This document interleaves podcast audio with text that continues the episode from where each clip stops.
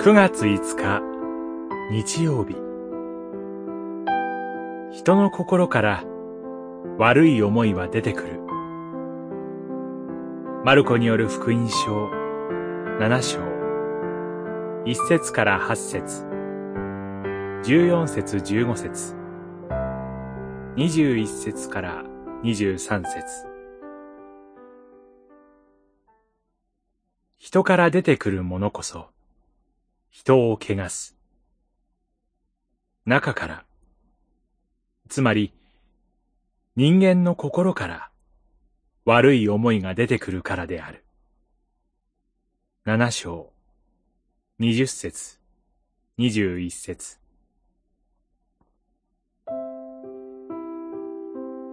ァリサイ派の人たちと立法学者たちは、シュイエスの弟子たちの中に手を洗わずに食事をしている者がいるのを見ました。彼らは主イエスに抗議します。あなたの弟子たちは、どうして、汚れた手でパンを食べているのか。どうして、あなたは弟子たちに正しいことを教えないのかと。パリサイ派の人たちは、掟に従って、水で手を清めなければ、汚れてしまうと考えました。人混みの中で違法人に触ってしまったかもしれない。汚れているとされる食べ物に触れたかもしれないからです。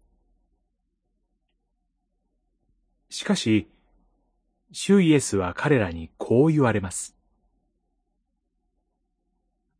外から人の体に入るもので、人を汚すことができるものは何もなく、人の中から出てくるものが、人を汚すのである。